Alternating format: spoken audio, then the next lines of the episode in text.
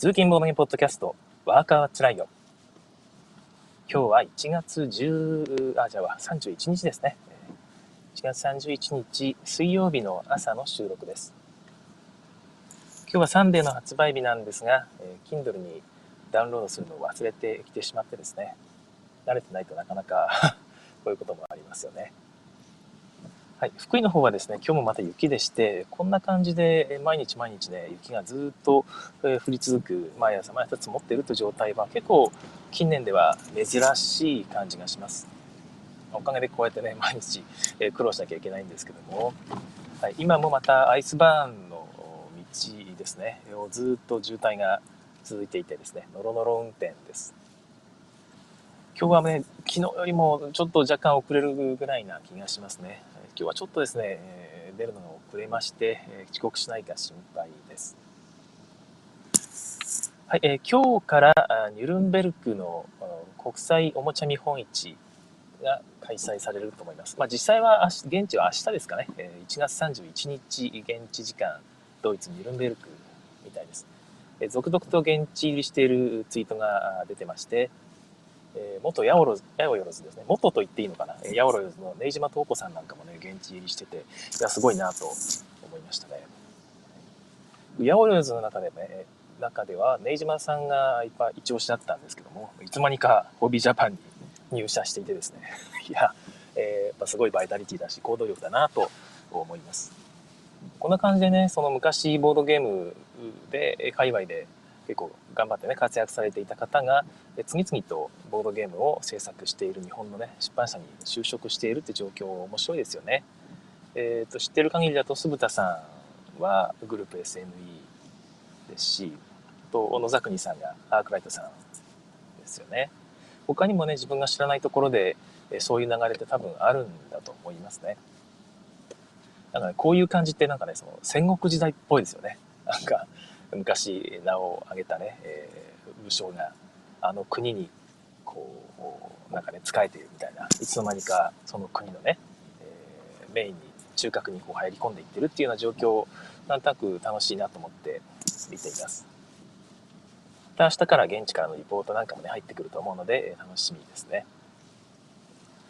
えー、もう一個ニュースが昨日なのかな？よくわからないんですが、えー、キックスターターでえあれですね、エンデバーのリメイク版といいますか、まあ、リメイク版になるのかな、え、が、キックスターターで開始されているみたいです。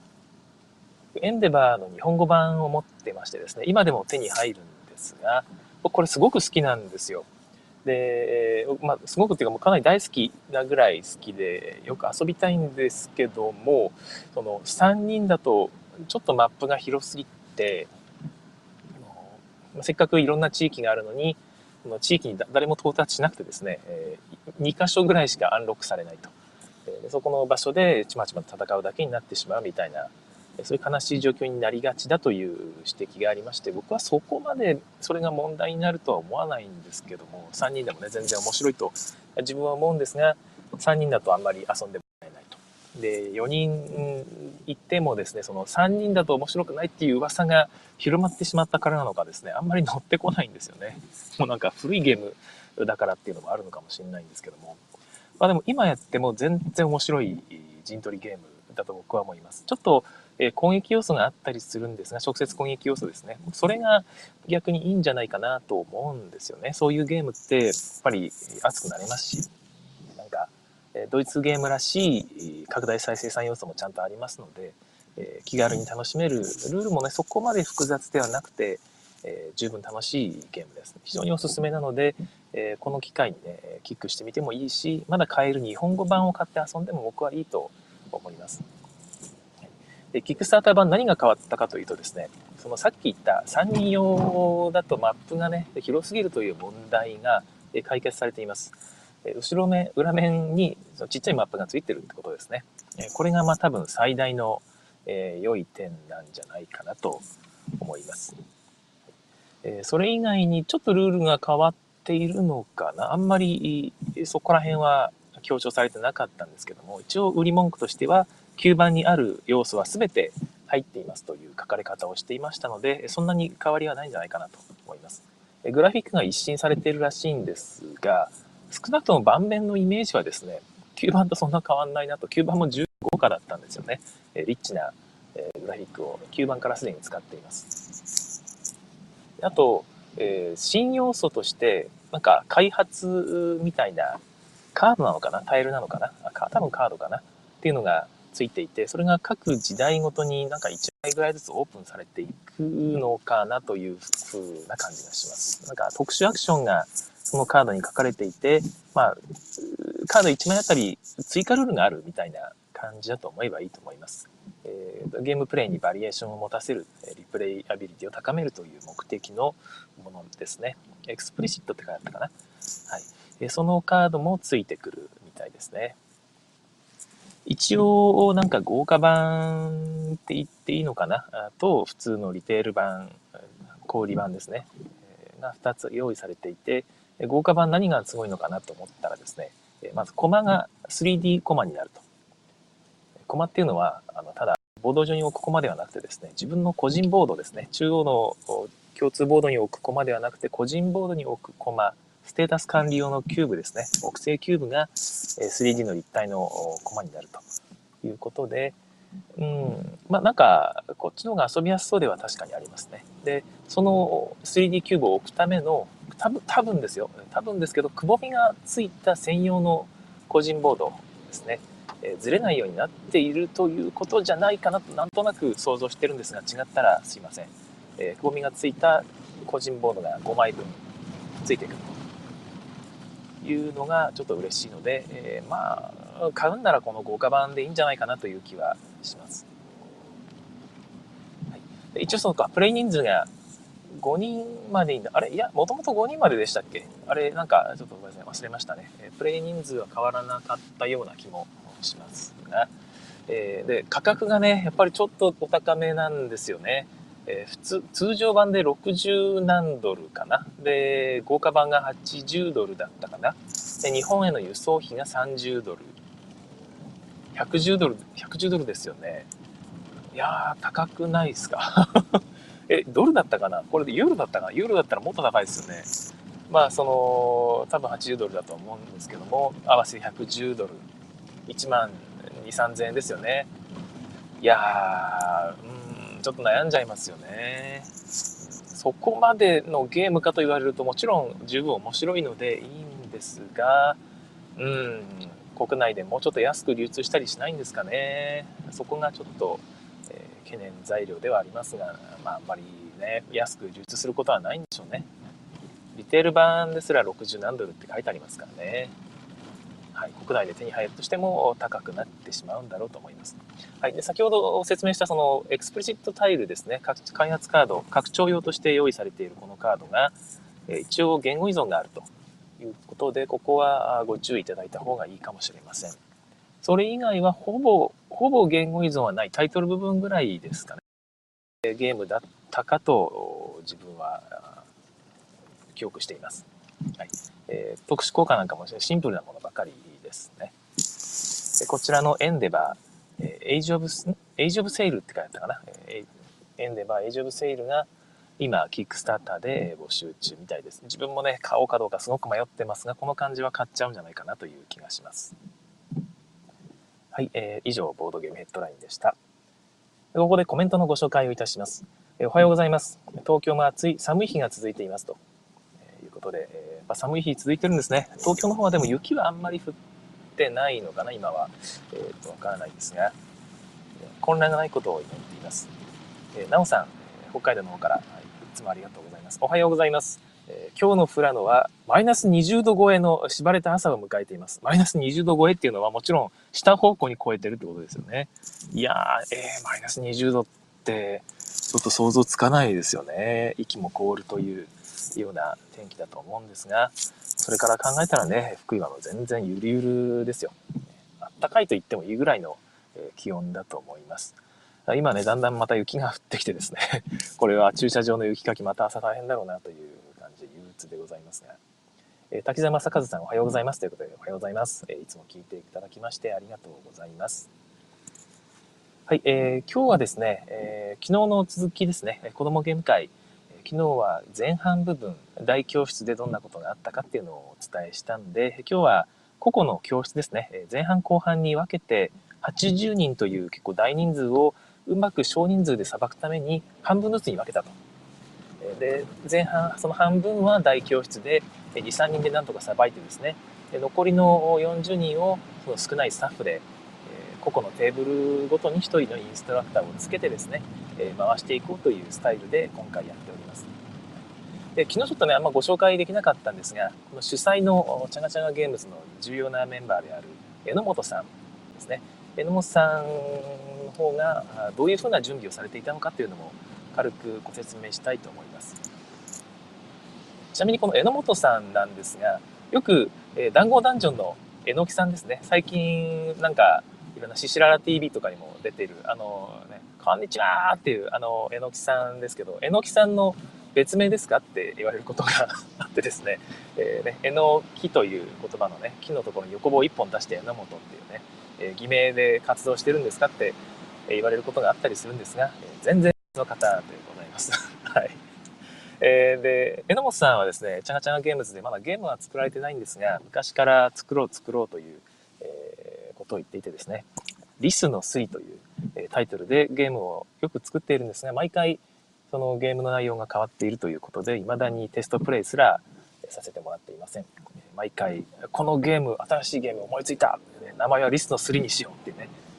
それをずっと言い続けてるんです面白い方なんですが、非常にあのフレンドリーな方でですね、えー、誰とでもお友達になれる系の方ですね、えー、チャガチャガゲームズのムードメーカーの一人であり、え非常に重要なテストプレイヤーの一人であります。いろんなゲームのテストプレイで、えまあ、ほとんどこのゲームはわしが育てたぐらいの勢いでですね、えいつも、え手伝っていただいてます。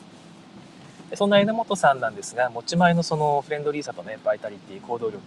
企画力を総動員してですね、今回イベントを立ち上げられたんですよね。で子供ゲーム会やりました、うまくいきましたっていうふうに言うと簡単そうに見えるんですが、本当に入念に準備をされていてですね、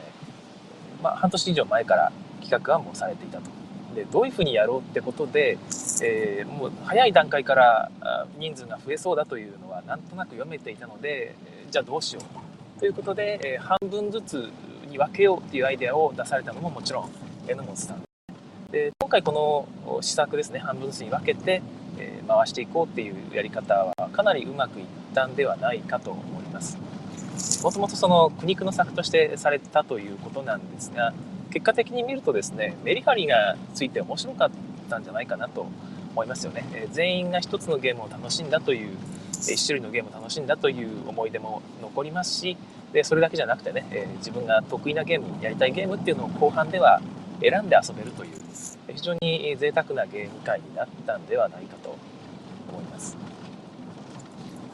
で問題はやっぱりスタッフなんですよね、えー、まあ、各テーブルにインストラクター1人つけると。で、まあ、56人のテーブルだとしてもですね40人さばくためには、まあ、78個のテーブルが必要だと。で予備考えたらですね9人10人ぐらいはスタッフ用意したいんですが、あ、結局チャガチャガゲームズのその出れるメンバーだけ足してもやっぱり45人ぐらいしかいなくてですね。残りどうしようっていうところで、えー、まあ榎本さんのやっぱりその人徳ですよね。いろんな方に声かけてですね集まってくださった。とチャガチャンゲームズだけではなくてですねいつもサバエのゲーム会とか福井のゲーム会とかでお世話になっているリンさんとかあとはえー、とリチャさんですね。とかが手伝ってくださいましてえーすごい助かりましたね。あと榎本さんが個人的になんか、ね、お友達になっている若い方なんかも来てくださったりですね。PTA の方に教育して そのボードゲーム教育をしてそのスタッフになってもらったっていうこともあったみたいです。でそのためのね専用のそのボードゲーム勉強会みたいなこともされてたみたいですよね。自分も1回参加したんですが、まあ、皆さん非常に楽しまれてですね、えー、まあ、やっぱこれもやっぱり榎本さんの人徳かなと思います、まあ、こんな感じで単純に子供ゲーム会やりましたっていうだけじゃなくてですねやっぱりいろんな苦労があったみたいですね。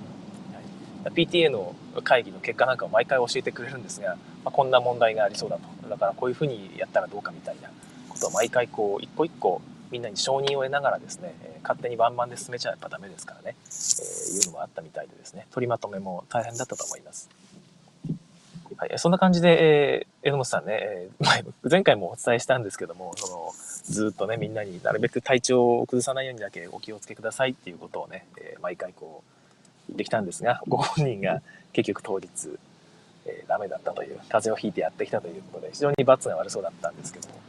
えこれちょっとね、面白いエピソードがありまして、今朝の福井新聞にちょうどその子供ゲーム会の記事が、えー、こう、なんか、ね、掲載されたんですよ。で、大会場ですね、いわゆるみんなで遊ぶ方の前半の部分の写真が載ってたんですけども、本当はですね、基本は川口さんが、え、代わりにですね、急遽バトンタッチでみんなの前でね、こう説明して、えみんなを取り仕切るって役を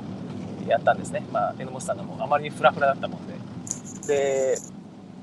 で、榎本さんは基本的には椅子に座ってこうぐったりしていながら、まあ、みんなに、みんなの様子をちょくちょくと見たりね、やってて、基本的には川口さんが仕切られてたらしいんですが、その福井新聞に掲載された写真を見るとですね、榎本さんがめっちゃ元気そうにこう、子供たちのテーブルの前でね、マスクも外して、えー、普通に笑顔でこう、わーって元気そうに指差ししながらやってるんですよ。で、で、なんでこんなことになったのかなと思ってたらですね、ご本人が後で言ってまして、あの方はですね、もともと本業が、まあ、副業かな、プロのカメラマンさんなんですね。で、そうすると、この、新聞取材に来てる方の、カメラマンの方の意図がわかると。そうすると、このアングルで撮っているこの写真は必ず掲載されるってことがピーンときたらしいんですよね。でそこですかさずマスクを外して、パーッと行って、その前に立って、そして、えー、意味もなく、ね、あのテーブルの上を指さしてですね、えー、いい感じの笑顔でえこういたらですね、やっぱりパシャパシャっと撮ってもらって、それが載ったということだったらしくてですね、もう聞いて笑ってしまいましたよね。で、何より笑ったのがですね、えー、川口さんですね、ご苦労されてね、えー、急遽バトンタッチでね、えー、大変苦労苦労されながら仕切っていたにもかかわらず、その写真に写ってしまったんですよ。その瞬間の写真がですね、えー、後ろの方でちっちゃく手元でスマホを見てるという なんか、いや、これひどい写真だなと思ってしまったんですけども、いやー、面白かったですよね。昨日この仕事中にこのデジタル版の写真見せられてですね、えー、もうなんかね、仕事中に吹き出しそうになってしまいましたけども、なかなか、え、素晴らしいエピソードでございましたね。え、心温まるエピソードというやつですね。川口さんの方はこの後新聞に投書するというふうに言ってましたけども、何を投書するでしょうかね。はい、どうでもいいですね。そんな感じで、えー、午前中は、の様子もね、写真があるので、ちょうどチャガチャガゲームズのアカウントで今朝ツイートしておきましたので、えー、会場の様子見たい方、ぜひご覧ください。はい、ということで、後半というか、各テーブルでどんなことがあったのかなんですが、もうあんまりちょっと時間がないんですが、そんなにめっちゃ喋ることはなくてですね、えー、基本的に自分の教室から僕出れなかったので3つぐらい教室使ったんですよ。でその各教室に3テーブルぐらいずつ用意してスタッフが3人ずつですねいたという感じになっていてで自分の担当した教室のことしかほとんど基本的に知らないんですね。で自分の教室でやったのがブロックスとウミガメの島と自分が担当したマラケシュノームの村カルバカードゲームという感じでございました。ウミガメの島の担当されたリンさんはですねウミガメの島とあとはこの間のどの窓ですね。あとはもう一個キャンディーマッチなんかをされていたみたいです。でブロックスはその PTA のお母さんですね。にやり方を教えてですねえこちらの宅をお任せしまっとしたという感じになっていてえもうこうねえ迎え撃つ万全の体制でいたんですけども午前中がですねちょうどその前半と後半に分かれたえクラスがね、2クラスしかないんでね、えその1クラス目の方がちょっと、記憶欠席がちょっと多かったみたいで、人数がちょっと少なかったみたいなんですよね。で、微妙に空き宅が多くてですね、うちのそのクラスに入ってきた人たちも、まあ、1組、2組しかなかったんですよ。で、その1組がまず、ガラッとね、ガラッと開けてですね、で、何を見たかというと、ブロックス見て、あ、これ知ってるこれやろうっつってですね、ブロックスに子供4人が座って、ずっとそのゲームをやってましたね。僕午前中だから1.5時間あったんですが、一切何もしてません。ずっとブロックスしてるのを見てただけですね。で、それぐらいやっぱブロックスって知名度もあるし、子供たちを引きつけるんだなという気がしました。まあ、見た目もね、可愛らしいし、なんか簡単そうに見えるっていうのもあるんでしょうかね。で何よりですね子どもたちの様子がね、えやっぱり面白いって言うんですよ。でブロックス何が面白いかっていうのを改めて考えてみたんですけどもその気づきがあるっていうのが大きいのかなとこういうふうにやったらもっとうまくできるとかですねあ今のはダメだった失敗したとくそ次はもっとうまくやってやるっていうそういう感覚をいろんな場面でこう得られるっていうのがブロックスの魅力なのかなという気がします。ルールはシンプルなのにね。ルールで、ルールで間違えるってことはほぼないですよね。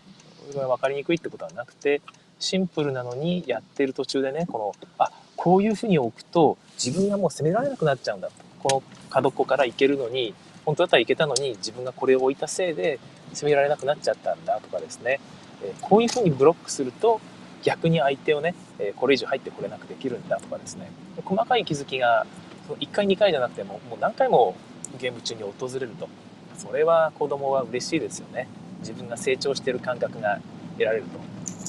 で例えばこの窓どの窓とかウミガメの島なんかもねすごく盛り上がっていたんですよね。リンさん盛り上げ上手なので。盛り上がっていたんですがじゃあもう一回やろうかっていうことにはなってなかったんですよね。でなんでかなと。でちなみになんじゃもんじゃとかも他の教室で遊ばれていたらしいんですが、まあ、同じようになってたみたいです。もう一回っていう感じにはならないと。ででもブロックスはですねもう一回もう一回ってねみんなもう一回やりたがるんですよね。でこの差は何かなというとやっぱりそこら辺の気づきの問題があるのかなと。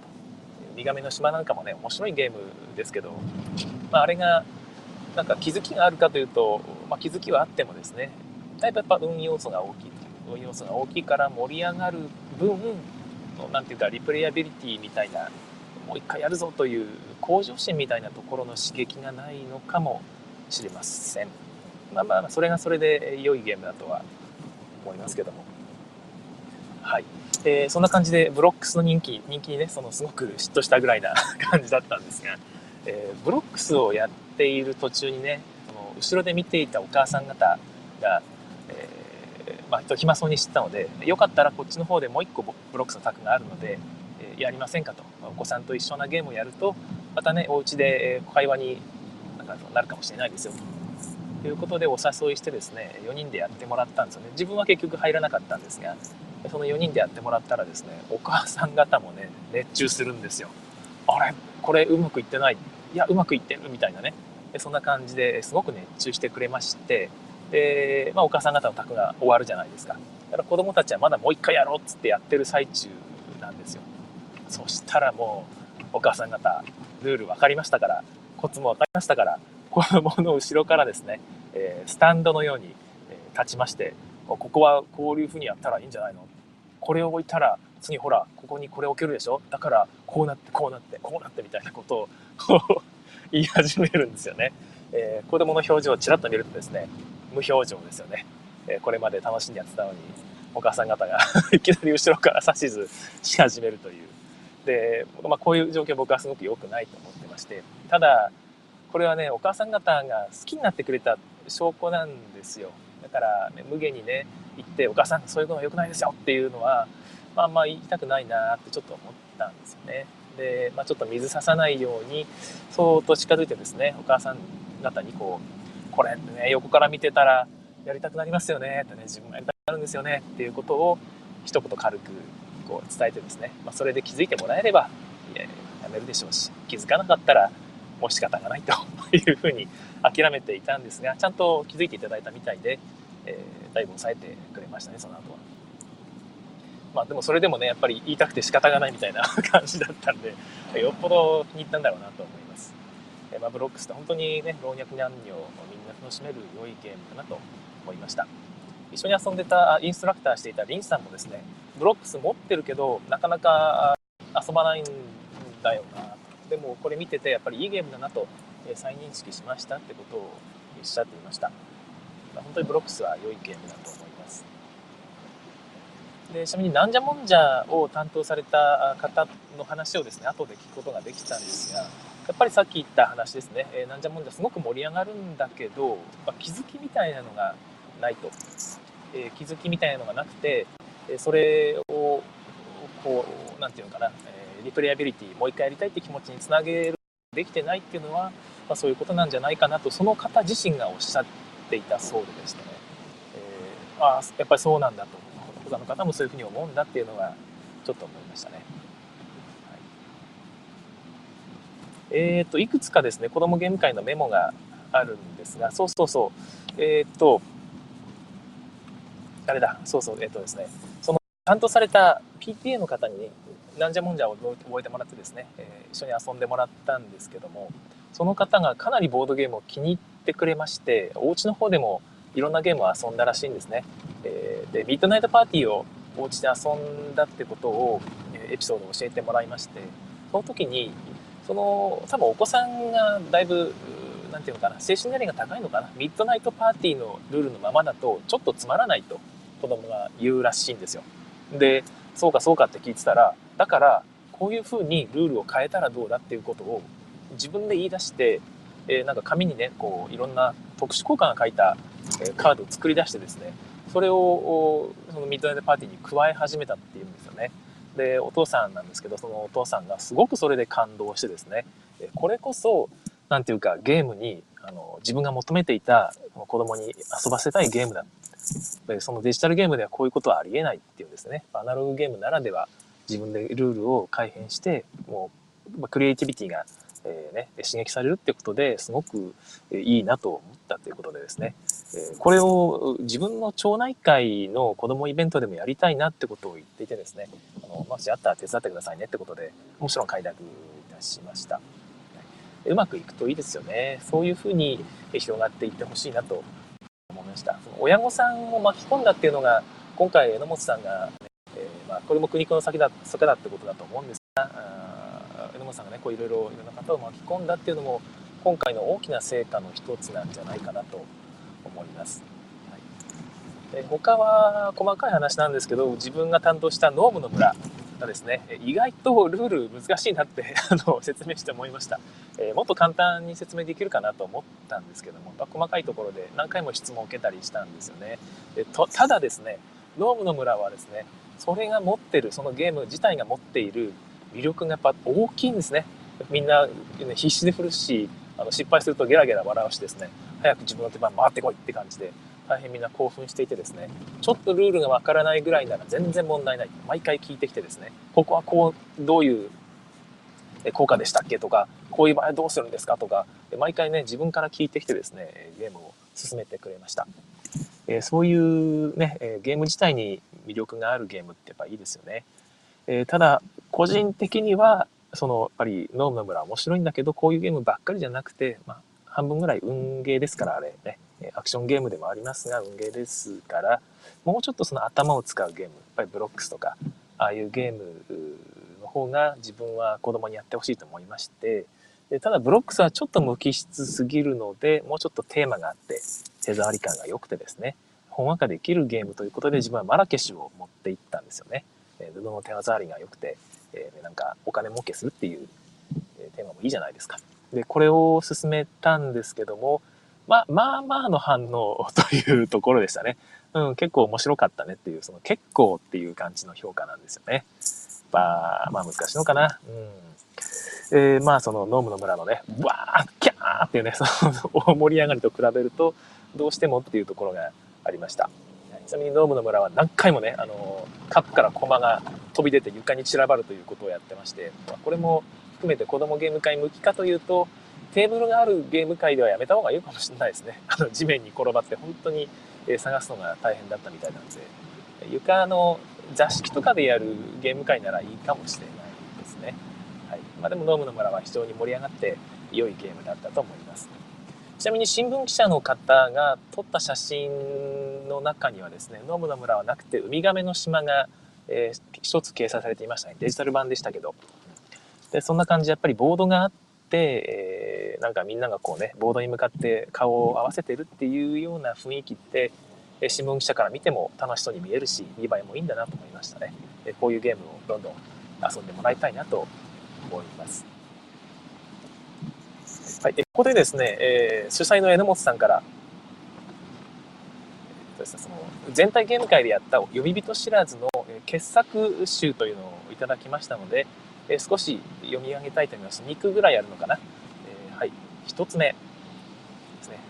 あ、すみません。みんなで、子供で、子供と大人みんなで作った俳句ですね。前半の会場全体の中でのベスト。で、後半の会場全体の中でのベスト。ということで2句が選ばれたみたいですね。1つ目、ご紹介します。いいですね。丘の上、スーッと風吹く気持ちいい。いやー、爽やかですね。これはみんな、ね、拍手するしかない、え大変素晴らしい作ですよね。これは先生もなんて素晴らしいゲームなんだと思ったんじゃないでしょうか。いや、良いですね。はい。えー、もう一つがですね、えー、ちょっとごめんなさい。えー、道が危ないので、えーですねはいえー、もういきますね。はい。タバコ好き。タバコ好きですね。えー、我が子も吸うよ。ばあちゃんと。これはえー、タバコ好き、えー、我が子も吸うよ、ばあちゃんと。いやいやいやいや、いやいやいやいや、これは先生はどう苦笑いどころか、どころじゃないですね。いや、最悪ですね、これ。いや、すごい。会場を爆笑の渦に巻き込んだ問題作ということで、えご紹介されています。いやー、はい、えー、ダメです。こんなの、こんなの学校でやってはダメです。受け、タバコ好きが受けてたということですね。あとは、もう一個、卵割れたら、えー、洋梨だみたいなのもあったみたいですね。えー、そんなわけねえだろっていうね。卵が、卵が割れても洋梨にはならない。あ、割れたら洋梨っていうのはね、いろんな意味がありますね。洋梨、洋がないのかな。えー、そんな感じ子供にとってもね、楽しかったと思うし、ルールが簡単なので、ね、これ覚えてね、修学旅行とかで6年生だったらやったりもしますよね。やれたりもしますよね。えー、本当に良いゲーム会だったんじゃないでしょうか。はい。えー、なんか他にもね、いくつか気づいた点があったような気がしないでもないんですが、時間もあんまないので、えー、今日はこの辺までにしたいと思います。今日は、ね、長めにやってしまいました。はい、ちょっと最後にコメントのご紹介です。えー、なおさんから、僕もたまに、えー、ボランティアで親子ゲーム会を手伝っているんですが、スタッフの確保が大変ですね。やっぱりそうですね。はいボードゲームを教える能力の差も埋めないといけないので、毎回課題が山積みですと。うん、ボードゲームを教える側がね、やっぱりどうしても足りないんですよね。うん、この辺がどうしたらいいのかって、そうそう、自分もね、今回、えー、ノームの村とマラケシュ、2つ卓をね、用意しても並べておいてですね、